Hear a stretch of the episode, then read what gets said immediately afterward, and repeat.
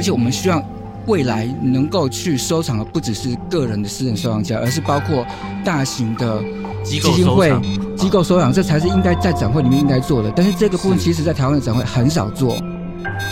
这一些大机构、大企业在装置空间的时候可以运用上，这也是我们在做开导以及引领他们藏家来共同反映的。典藏 Art Touch Artbience 艺术环境音。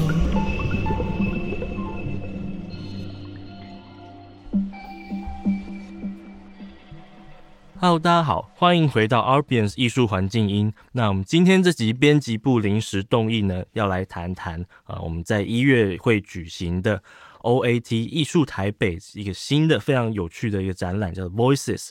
那这个展览呢，其实虽然不是在一个饭博里面，它是在南港的瓶盖工厂。这一次 Voices 跟 OAT 一样，就是从一月二十六到二十九日。那它的举办地点是在新兴文创园区瓶盖工厂台北制造所，与艺博会一起同步登场。这样比较特别的呢，是因为它包含了五个展场与户外空间，没有展板，没有间隔。呼应空间，结合职人新创跟会展三大面向的永续精神。那这一次的首届的 Voices 策展人王坤生呢，他也从了几间我觉得非常厉害的画廊里面挑选了非常优秀的作品。相信大家如果到了那个展会，会发现说，诶，它跟 OAT 本来这个泛博的氛围其实非常不一样。那其实 OAT 它本身本来就不是呃。自己局限在一个泛博的空间，这个部分，相信我们接下来的各位来宾可以更好好的来谈谈这个部分。那首先，我们第一位来宾是 OAT 二零二四年的执行会长陈世斌斌哥。大家好，呃，我是台南德文画廊陈世斌。好，然后另外一位是我们的首届 Voices 策展人王坤生老师。呃，晨曦好，各位听众朋友，大家好，我是王坤生。好，那再来是我们另外一位 OAT 的董事刘忠和刘老板。哎。大家好，哎，我是朝代画廊刘中和。好，来再来还有 OAT 董事王瑞奇 Rick。哎，大家好，我是 Rick，野趣一郎。好啊，那我们以我自己来看，其实在我自己的媒体生涯里面，其实 OAT 一直伴随我的媒体工作成长。然后，呃，因为从二零一九年的第一届，然后二零二零、二零二一到今年，它。甚至到明年迈向了第六届了。那这次其实我觉得非常有趣的这个 Voices，呃，想请问这个执行会长斌哥，是从什么时候开始，呃，OAT 有这样的 Voices 的这个想法？对，哦，这也是要回到呢，二零一五年的时候呢，那当时哈瑞克呢，他也是我们画廊协会的理事长，嗯嗯啊，还有昆森是我们那时候的执行长啊，我们在那个。发售的时候呢，参观了一下，就是这些展出，然后特别呢，在那个展出当中，另外一个馆也是展出了，就是没有那个框架性的，呃、的那。种哦展展览风格，然后呢都有呃立体作品啊啊以及装置啊，还有影像影音等等，我觉得那时候呢也蛮有趣，我们三个人呢也在那时候共共享出了哈呃那种。呃，情境啊，是不是呢？有机会呃，会在台湾呢，也有这样的一个展出的现况，是这样子。嗯嗯嗯，嗯，所以这个这个概念到了 OAT 之后，才慢慢的。有机会这样完成，嗯、是啦，啊，也透过呢几次呃国际参观之后呢，啊、呃，也看到了蛮多的展场当中，也不是说完完全全用展架式的、展板式的来呈现现在以及未来的那种作品的呈现。嗯嗯嗯嗯嗯。这一次其实我们在呃今年七月的时候，相信大家有一些朋友应该有去看那个大阪艺博。那其实大阪艺博这一次他们也有自己的一个公众项目嘛。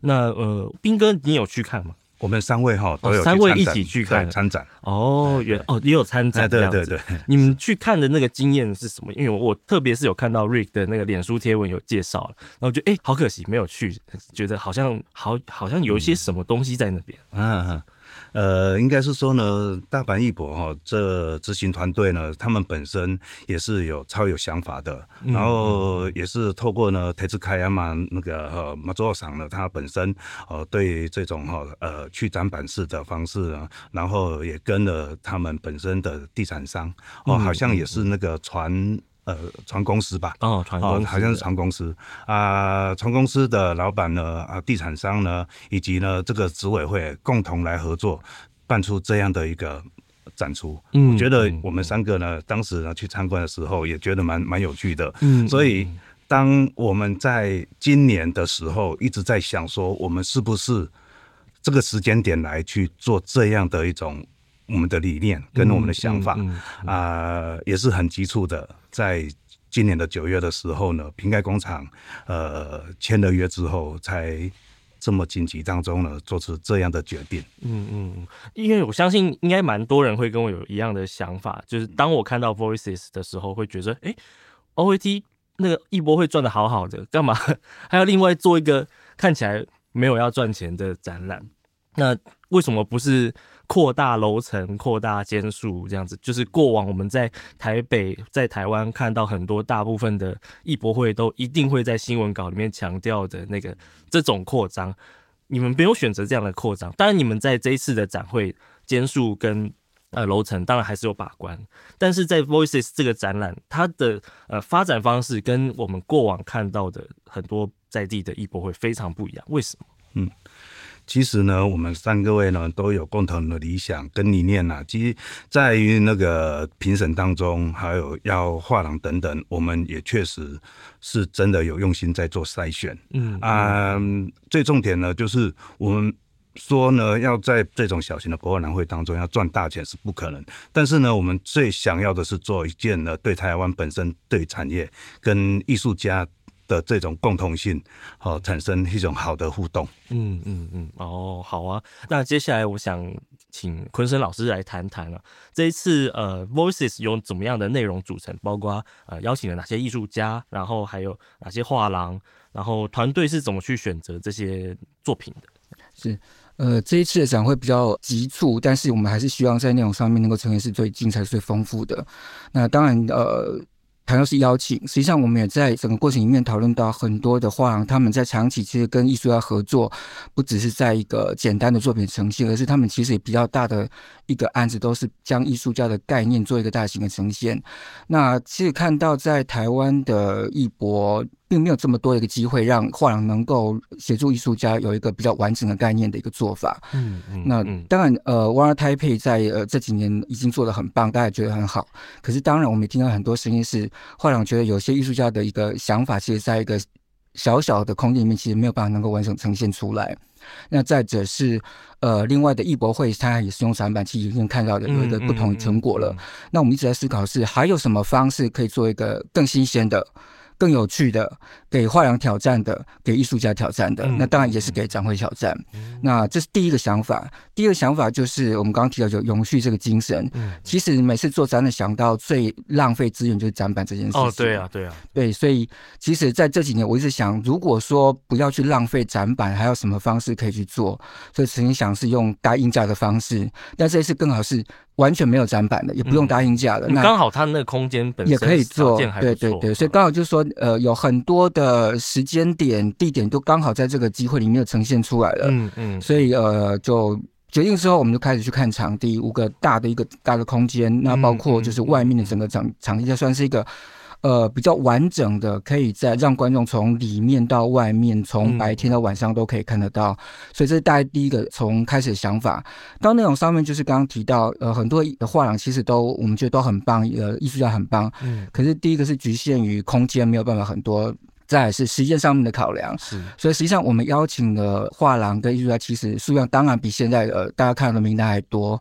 那当然也考虑到是时间上面的呃安排，嗯，还有作品从海外进来一个状况，所以才会现目前我们觉得最后的呈现方式是希望第一届做一个示范的方式，嗯，在有限的时间，在有限的人力，然后艺术家跟画廊能够配合的情况底下呢，就有十三个组件的一个作品，哦、所以它的包含的有。五个大的仓库群，然后才户外全部把它呈现出来。嗯，那我们展会的时间是从下午的一点到晚上的九点。嗯，那很很幸运，就是说虽然说这么仓促的时间，所以还是不包括了除了台湾的画廊之外，还有大阪的佩斯卡亚马，还有纽约的前波 Chamber 画廊也都来参与了。嗯嗯，所以这一次也是真的是觉得我们这样做，其实也看到了画廊的需求。艺术家的需要，所以其实，在看场看的过程里面，其实很快大家就做一个决定，所以其实，在一个星期之内，全部都已经把计划提出来了。哦，原来，哎，可以可以再请那个昆生老师来是谈介绍一下这几次这这个展览里面的一些作品嘛？好。呃，这个比较特别，就是大家会讲说，呃，策展人是一有一个自己的想法概念，然后去挑选艺术家。嗯嗯。但是第一个是它是一个商业展会，嗯嗯，所以它不是那么的完整，就是说从呃策展的意志来挑选作品。是。我们还是尊重就是画廊跟艺术家他们的选择的一个状况，这是第一个。对。所以对策展来讲，其实挑战更大，因为我们没有办法全部去决定说我要展什么作品。是。但是他的作品都是非很大件。对对对，但是也有趣，就是说我必须呃透过他们提出来的一个计划，开始跟他们讨论。所以实际上他。提出来的艺术家跟最后呈现其实不是完全相相同的，嗯嗯，因为后来在看过场地之后，他们发现其实这个场地更适合哪个艺术家，嗯，或者怎么样呈现的方式会更好，所以大概中间有这样一个调整的过程，嗯，那我们希望是每一个展位只有一个艺术家来呈现，它比较完整一点点，是是。那大概呃，透过这样一个讨论过后，我就接收到艺术家跟画廊的计划书。嗯，那所以，我有点反过来，不是我先提想法跟主题，而是透过他们给我的计划书之后，我反过来怎么去重新整理他们整整个概念出来。所以，虽然只有十三个组件，大家都没有在讨论的过程里面，我大概整理出四个主题来看。嗯嗯，第一个是属于我们现当下的地球生活的状态，是。然后，第二个是从人的内心跟人的互动，跟环境的互动。第二个主题，那第三个主题是在于可见跟不可见之间。嗯，到第四个主题是在一个。呃，生物的一个样态，到现在到未来的一个生活的想象。哦，那里面的作品就包括了有声音、有光线、有装置、有雕塑，嗯、那包括就是现成物重新再改变、嗯、不一样的情境。那这些作品里面其实包括了就是艺术要透过科技的部分来做，从家族的生活来做，或者从呃最原始的木材质料来谈这个环境的一个改变跟生活的状况。嗯嗯嗯，其实看到这个这一次 Voices 的这个展展览名单呢、啊，觉得诶。很特别的是，这些作品都好像在艺博会的场合里面不太多见。对，所以这也是刚刚坤生老师提到了，就是其实画廊还是有想要做一些相对来讲比较前卫的，比较可能没有这么办法在那个艺博会的现场里面第一眼就觉得啊，它是一个讨喜的，或是它是一个很容易入手的作品，它是需要时间消化去理解的这种作品。对对，因为这一次其实很有趣是，是呃，对艺术家来讲是一个挑战。嗯嗯，我大概知道他们的呃创作过程里面是什么样子的状态，可是就是当他们看到。空间的时候，其实他们重新去思考我的作品如何在这个空间里面呈现出来，嗯嗯、所以他们提的计划是蛮有趣的，是因应了这个空间重新再去想怎么去重新做装置。嗯、是是是，这个你们有跟那个台北市政府谈这个合作吗？这么这么好的内容？是没有了。那个好，要呼吁一下那个台北市文化局那个。希望你们可以多多关注这个内容一下，这个 作为以后台北市的一个亮点。对啊，对啊，对啊，城市行销很重要。我们是先做了，我们是先做，先做个样板嘛，哈。嗯嗯。那么刚刚坤生老师有讲过嘛，这个我们是第一次哈。嗯。那我们先先做，然后很多事情都是我们万达台北的团队啊一向的精神嘛，我们都是喜欢开疆辟土，好去做。台湾艺术产业界以前没有人做过的，我们都愿意去尝试。然后我们先做以后，但是社会大众就会肯定我们，然后很多相助的力量，它自然而然就会涌现了。嗯嗯嗯嗯，对啊，其实 OAT 的这个品牌精神也是有延续到这个 Voices 的这个展览的，只是它是更更到另外一个里程碑，另外一个阶段。那呃，回到这个展场的部分，我想请那个昆生老师给我们一些观众一些建议，就是说，如果我今天到了南港平台工厂那边，我可以从哪一件作品开始来看？你您会怎么建议我们怎么去看，怎么去走这个展展览？好。呃，我收到那个反抗的时候，就想我要推荐哪位艺术家，后来发现其实都不能忽略掉。对对，好像都不能忽略，因为只有就是有应该会有一个走进去之后有一个顺序，对这样子啊。那所以这个包括就是说整个呃动线的设计，其实我们不是用箭号去给你看，而是其实你走进去之后，你自然而然就会有一个感觉，你怎么走进去？因为我们包括在空间里面的设计是从外面开始，嗯，外面呢有红酒、白酒，有吃的、有喝的、有玩的，所以它是带着你一边在享受这个生活的状况底下，一边就是每一个。仓库群就走进去探险，嗯，去冒险。那当你走进去的时候，其实你看到是整个生活的样态。所以从第一间张腾远开始，就鹦鹉人开始，整个空间设计已经走到一个下一个时代的空间里面去了。所以这是我们开幕的场地，直接接到他的门口去。到第二间你走进去的时候，就变成是呃，到王仲坤的声音。那他的声音其实是重新再去检视我们的环境的一个一个例子，重新再去看，然后通过这个例子，整个 database 进来之后去改变，包括声音、嗯，光。线的出现，是，然后最后到日本的艺术家，他的作品里面去呈现，就是他怎么透过人的肢体去做一个自然界的山川。样貌出来，嗯，好，所以大概这是已经是两两栋房子，但是它东西就接到下一张去，下一个就是呃洪玉文的，他是用编制的方式把那一种就是作品的通透性、空间感可以看得出来。那再来是呃加藤智大的，他是进去看从红铜的开始的作品，然后去雕塑，再进去到便是黄善伦的雕塑，他讲的是人类变是另另外一种生命生物的一个。基因改变，所以像半人半兽的状态底下，其实有有可能是发生的。那我们不断的在走兽，其实它有点像是在探险，在冒险。嗯、那之后再走到另外一个展间，就是从呃谢荣卫开始，他把绘画当做另外一个空间的呈现方式。那另外就是吴建新，他从家族的生命史里面，父亲以前做、呃、汽车烤漆，然后那个甲板。那他这次呢，是把他的旧汽车全部压扁。之后重新做装置，包括敲打的声音。那其实他是回顾到整个家族的生命史，再回到自己怎么去看待未来的一个生命，怎么去延续这些。从大的环境是社会、家族、工业，但是自己的内在是他自己怎么去看到自己的一个职职业生涯规划。是是。到后面就是另外一个是呃，Willy Regina 意大利的雕塑家，他谈的其实就是我们刚刚提到永续精神的部分。所以在这样已经就三个空间完整出现了。嗯到第四个开始呢，就已经到嗯。董成莲，嗯，他的作品其实就更更残血，更更残地。那我们希望透过这个作品，其实让大家能够静心下来，去感受整个空间的一个装饰，包括它有颂钵的声音，慢慢把它带进去另外一个比较空灵的状态。那另外是林书凯，他的作品其实就是跟吴建新一样，所以我觉得很有趣是。我没有去提我想做什么，但是自然而然这些艺术家提过来之后，竟然我可以把它炒成一盘很精彩的菜。他一样也是谈他家族的历史，从过去的这些模板模型，然后父亲已经结束事业之后，他怎么再把这些工厂的模型改装成变成另外一个新的生命的开始？嗯，毕竟他的装置的一个状况。是是。那陈玉荣这几年，大家大家可以看到他很忙碌，在全世界被邀请。他从呃科技艺术，从声音装置，那一样的，他跟王松坤呃一样的方式，他是重新去检。视这个环境，最后透过是声光的效果来谈人怎么重新再看待这个环境这个状况。哦，那我我自己好奇，如果假如说我今天是一个呃藏家，是我看到这个展览，我觉得很喜欢，我可以买它里面的作品。可以，其实这个概念是这样，嗯，呃，大家想说这个展览是不是不能卖？其实可以卖，而且我们希望未来能够去收藏的不只是个人的私人收藏家，而是包括大型的。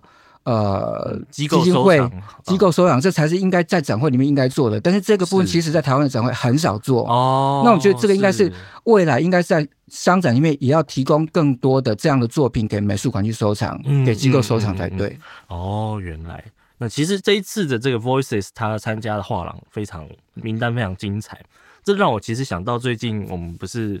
有看到那个黑潮计划是对，然后有有一些画廊的同业者嘛，就是有反映到，哎，他们把这个展会有分一些阶级，然后觉得这个分的分的很奇妙这样子。但我要讲的其实不是这个，我要讲的其实说，目前 Voices 这个参加的画廊里面，也有参加到那种所谓呃，在这种黑潮计划里面顶级的艺博会的那样子画廊。所以，呃，我觉得这其实某种程度来讲，打破了一个迷思啊，就是说，过往在艺术圈总会有一个迷思是，呃，我参加泛博，我就可能不太能参加顶级的艺博会，或者说，我去参加顶级艺博会之后，我就不会再去参加泛博。但是我觉得 OAT 其实打破了这一个大家的品牌迷思，就其实很多的蓝筹画廊，很多的一线的画廊，他们都还是尽管会去参加一些国外的大型展会，但还是一定会去参加 OAT 这样子。对，所以这个我觉得其实蛮有趣的，不知道呃三位总是可以谈一谈这个，你们自己怎么看待这种艺博会生态的？哎、欸，这个 被被推。这个参加国际的展览哦，对对对，从自身经验来看，对对对，也可以。对，哇，这个这个题目突然从天上掉下来，好像好像事先没有准备。不过我我小小我也可以谈一下这个经验呢。就我当一个画廊的主持人来讲的话，嗯嗯、我一直以来参加国际博览会，都不是以画廊。想参加某一个博览会会变成怎么样子的角度来思考？嗯嗯，因为我是一个自诩是一个画廊，我不是画商而已。嗯，买卖只是其中一小部分的工作。我要做的工作其实就在推台湾的当代艺术。所以我在参加博览会的情况，我是选择哪一个博览会可能比较适合我艺术家的发展去去去投件，这样子。嗯，所以从这个角度来想的话，我可能就跟一般的这个思考不太一样。嗯啊，那退一步来讲说，现在我除了画廊老板这个角度来思考这个问题。今天我变成要来来负责一个国际型的博览会，对，然后瓦拉台配再加上今天的 Voices 这样的概念是怎么样的？这个我可以帮我们的会长稍微补充一点点，在思考层次上头的这种考量。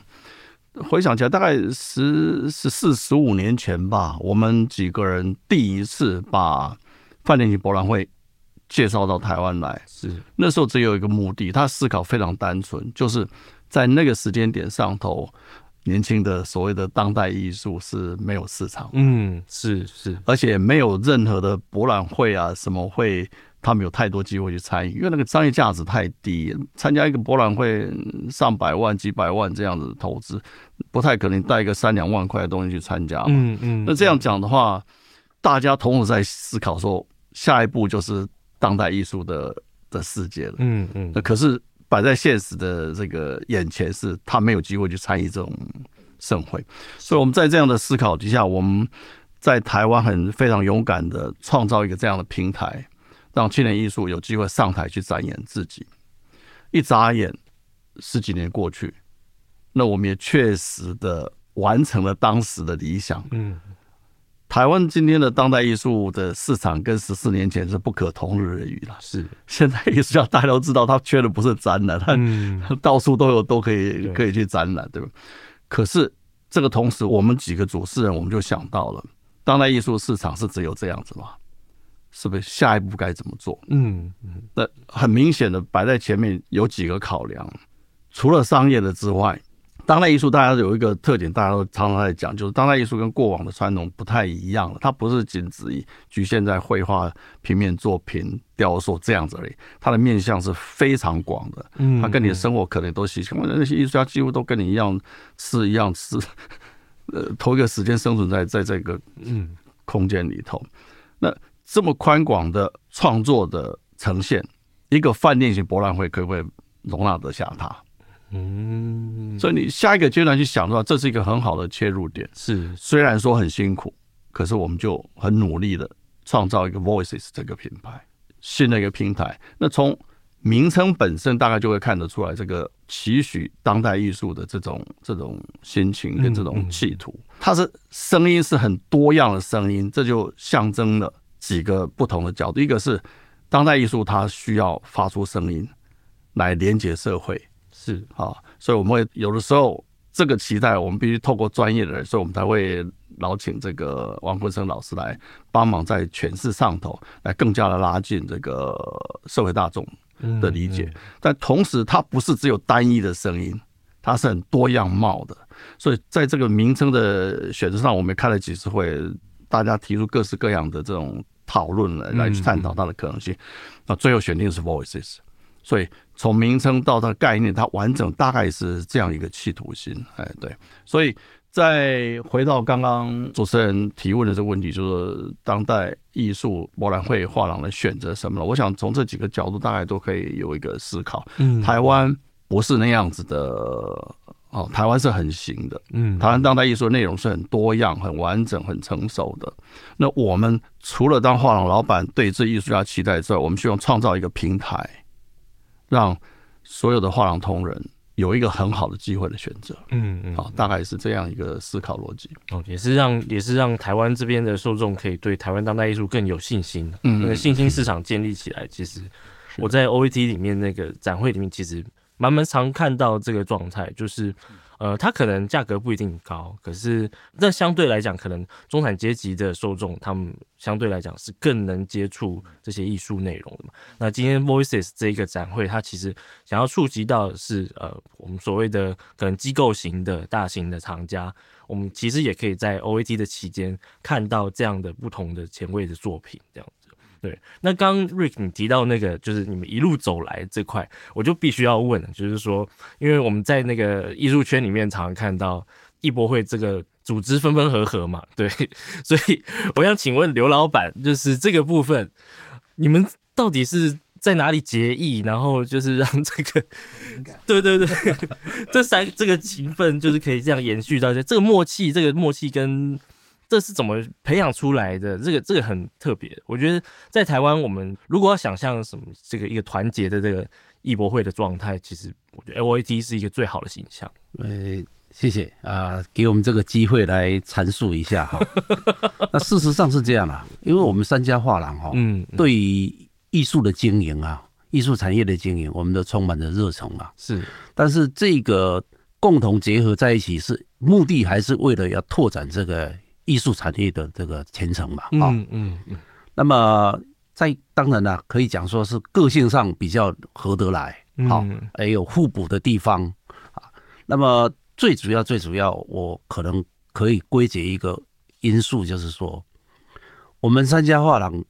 真正的中心思想还是希望把画廊经营好，嗯嗯。但是这个艺博会只是我们把画廊经营好的一个手段跟平台，然后让画廊经营得很好。当然，我们好所有的产业，所有的同业，大家都共好。嗯，我们是希望这个产业一起好起来，那么整个台湾的艺术产业蓬勃，然后。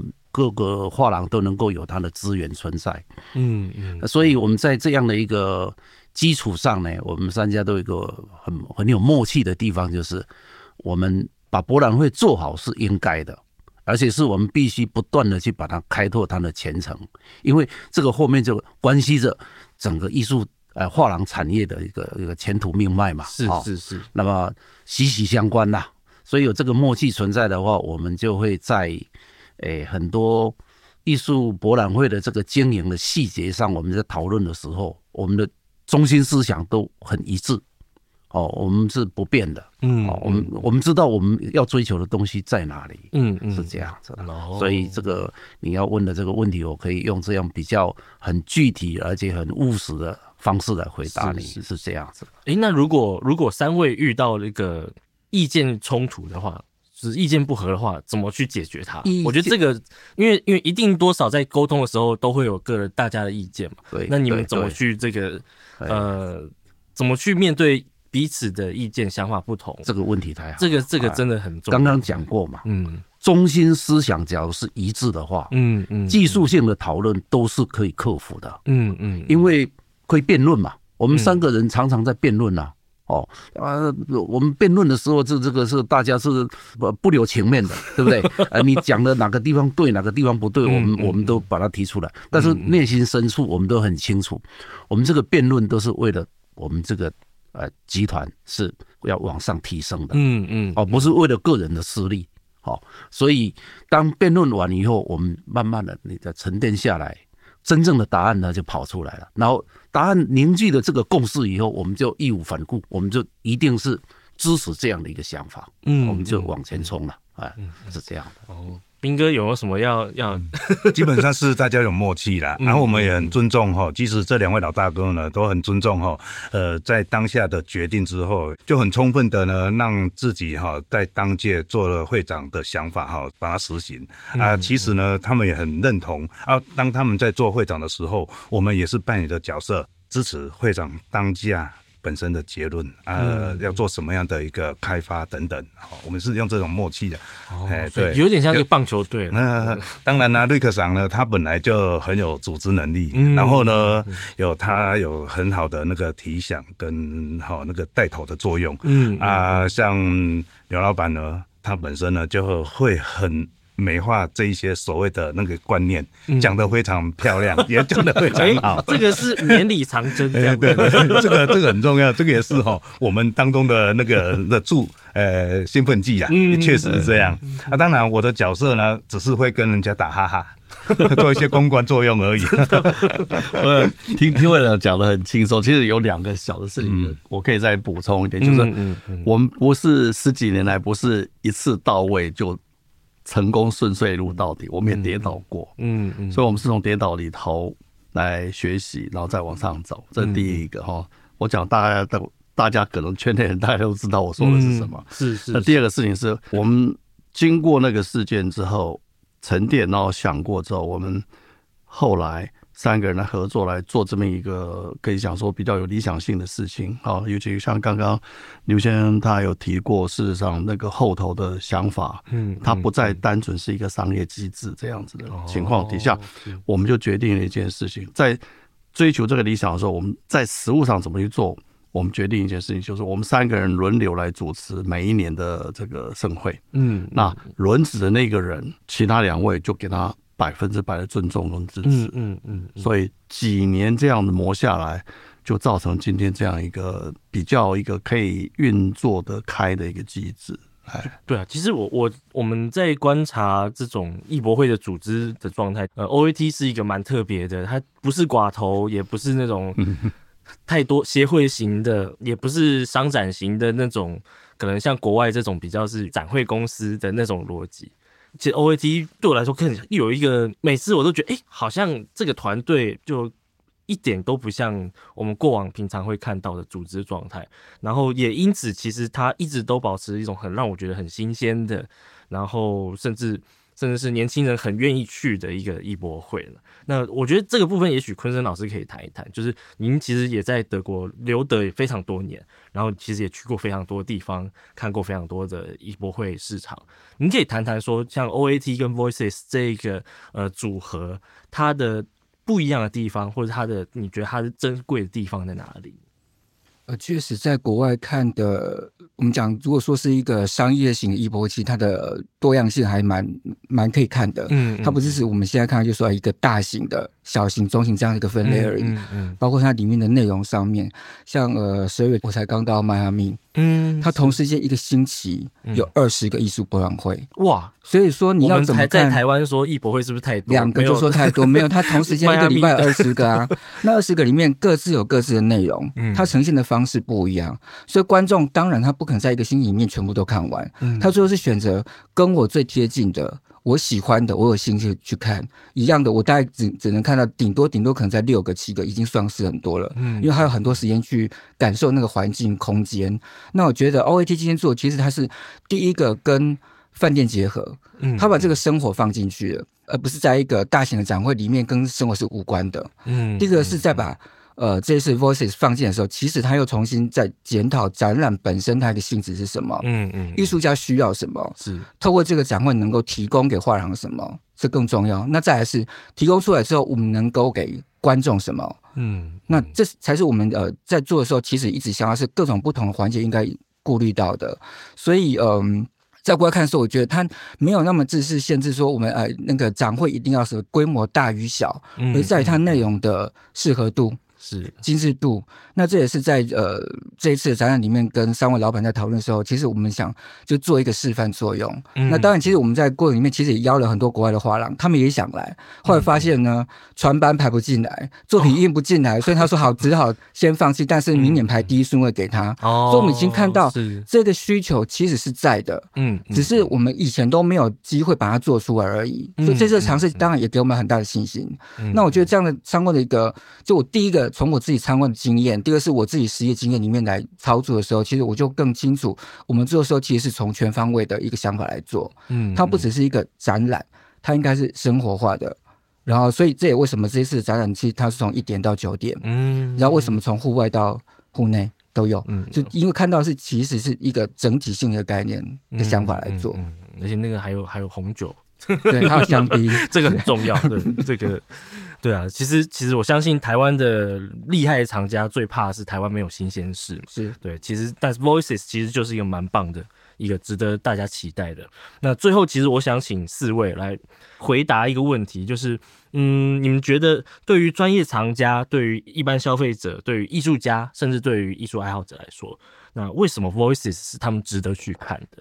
对，大家在可以先想一下。那我可以先跟观众分享一下，我之所以我觉得 OAT 这个艺博会其实非常值得大家去的原因，是因为像我自己每一年其其实都去。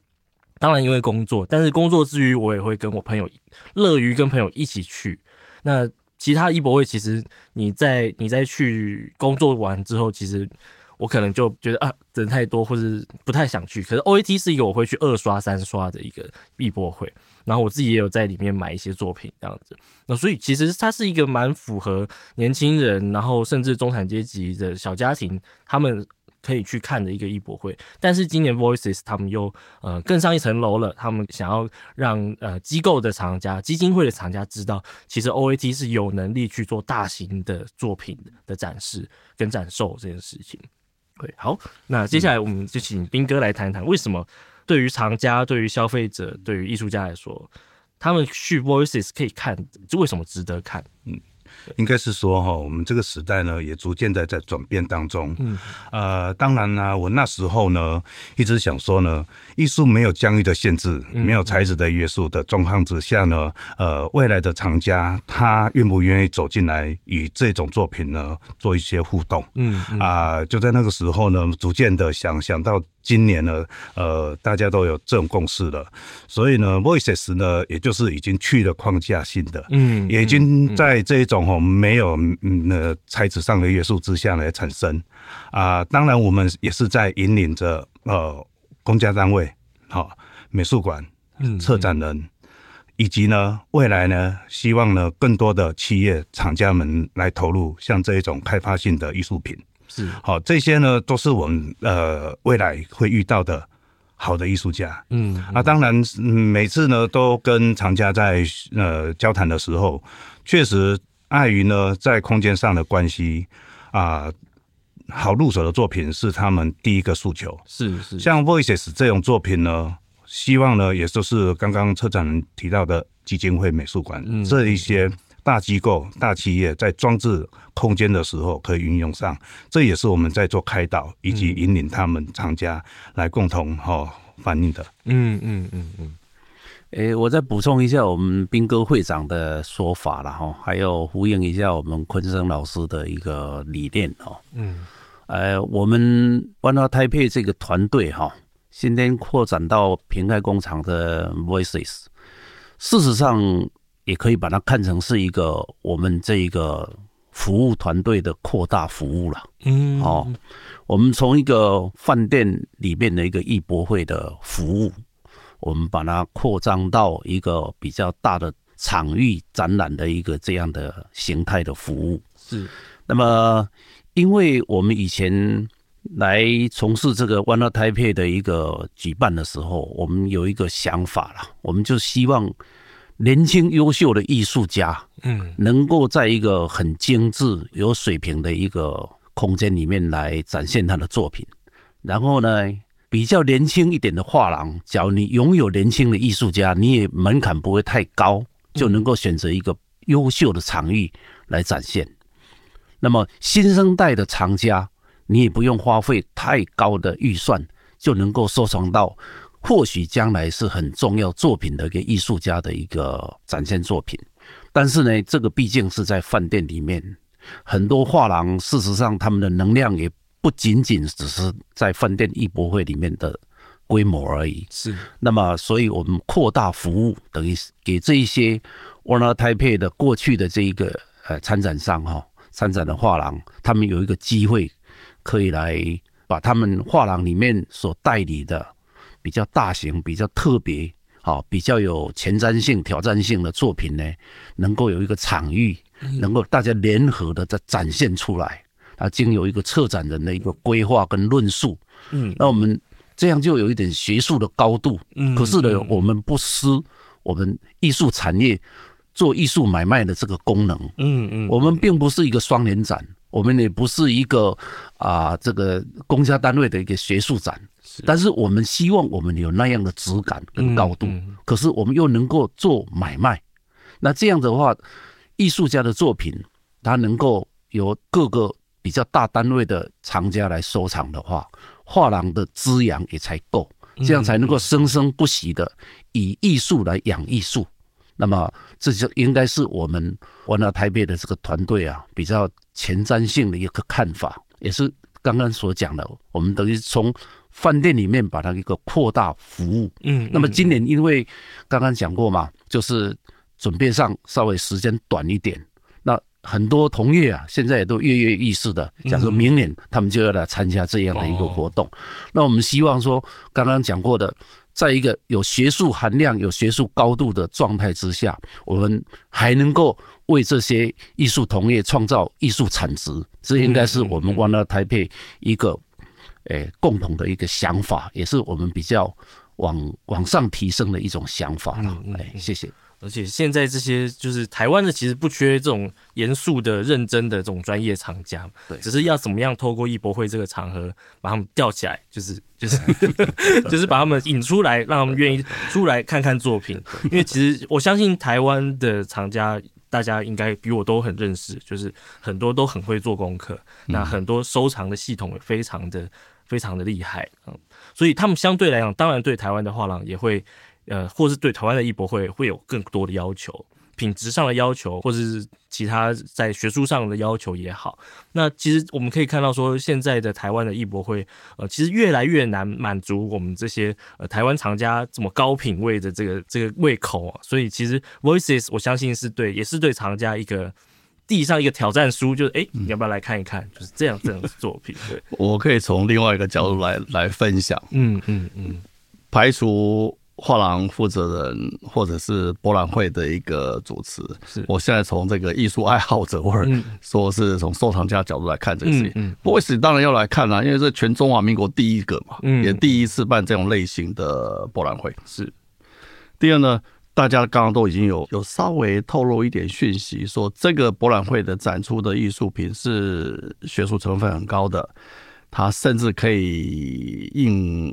美术馆这个学者专家的这种期待的一种艺术品的呈现，嗯嗯，但是我们别忘了说，我们 One Art 团队刚开始做饭店型博览会的那个初衷，就我们它就是创造一个平台，可是它是很轻松、很生活的，嗯，你不是我很爱这个艺术，看的我也买不起，不好玩，嗯，所以它是一个很生活化的一个场合。那在这样的前提下，Voices。有没有违背这个这个方向？没有，其实也没有。它学术成分确实比较高，可它一样的是一个很生活化的空间。我们在那边有创造了这个灯光秀，生日开幕的时候，我们会把舞台车拉进来，晚上是办到九点，那个是一个灯火辉煌的，然后里面有吃的、有酒、有什么，它是可以去玩的，它是可以很轻松，但是是看到很厉害的当代艺术。那更别提那个地点。它的交通非常方便，嗯，它有什么三铁吧，是吧？对，捷运也到那儿，对，走路五分钟就到了。嗯嗯。那除了我们场内的灯光秀、饮食之外，周围更是吃的东西更多，停车也方便。所以你从这个角度来看，对对对对对，就 我是收藏嘛，对，我是艺术爱好者，所以从这个角度来看的话，它不是只有新，嗯嗯，它是一个值得你去看的一个新的博览会，嗯。好吧，那我最后再想请斌哥补充一下，我要怎么从 OAT 到南港的这个 Voices 的这个展场，它有没有接驳车或是什么样的？是我们都有接驳车啊。二十六号的那一天，好，二十六号开幕那天呢，呃，JR 饭店呢就预备了好那个接驳车，好，从呃五点半的时候呢，有一场就是以 VIP 为主，然后呢到南港。哦，平开工厂啊、由我们的特展人昆生呢来做第一场为 VIP 做导览，然后七点十分的时候呢，就换成了我们 JR 饭店的这些展商们呢搭乘我们的接驳车，一同到平开工厂呃来做一场开幕的活动，是这样子，嗯。嗯哦，那之后还会有一些呃接驳车也会有嘛？有，它每一个钟头都每个小时每个每个小时都有。对，好啊好啊。那最后再跟观众们有分享一下，就是这个 Voices 它将是在一月二十六到二十九在新兴文创园区瓶盖工厂台北制造所盛大开展。那希望大家在逛 OAT 的时候，千万不要错过这个 Voices 非常重要，台湾第一次的这个展览。那最后不晓得四位有没有想要补充的？One Art Taipei 呢是开创了新的一个饭店型的博览会，嗯，Voices 开创另外一种饭店型跟展览之外另外一种展览的方式。那所以这个展览本身它开创新的方向。以给观众新的一个挑战跟体验。那我相信这个部分其实未来它应该是变成长期的、持续的继续做下去。刚刚提到就是享受那个当下的过程其实最重要。艺术它无疆界，它可有任何的可能。这也是我们这次在做 Voices 一样的一个概念，就是各种声音都能够出现。所以我们听到的其实不是艺术家的声音，而是观众的声音。大家可以去回馈给我们，做我们第二年更好的一个改变。这一次这个 One Art Taipei 还有 Voices 的展场，其实两边都有接驳车，那每个小时都一班这样子。是。那除此之外呢，Voices 的展期那其实比 OAT 还要多一天，二十九号嘛。对的，因为这个我们 JR 饭店艺博会这边哈是元月份的二六、二七、二八三天，但是我们南港那个瓶盖工厂的 Voices，我们是。到二十九号多了一天，嗯嗯，我们这个是为了要让我们在 J 二饭店里面参展的这些画廊老板们，在他们满满的收获以后，在轻松的心情之下呢，在二十九号啊，大家到瓶盖工厂来，呃，做一个呃观摩也好啦，哦，或是说，哎，他们来做一个考察。那么在这个状况之下，他们也许就会为了二零二五年的这个。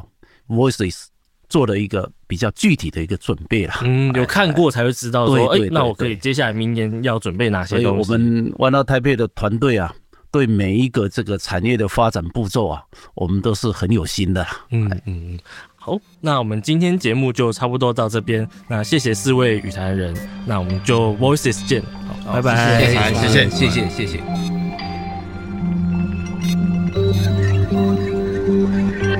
嗯 Thank you.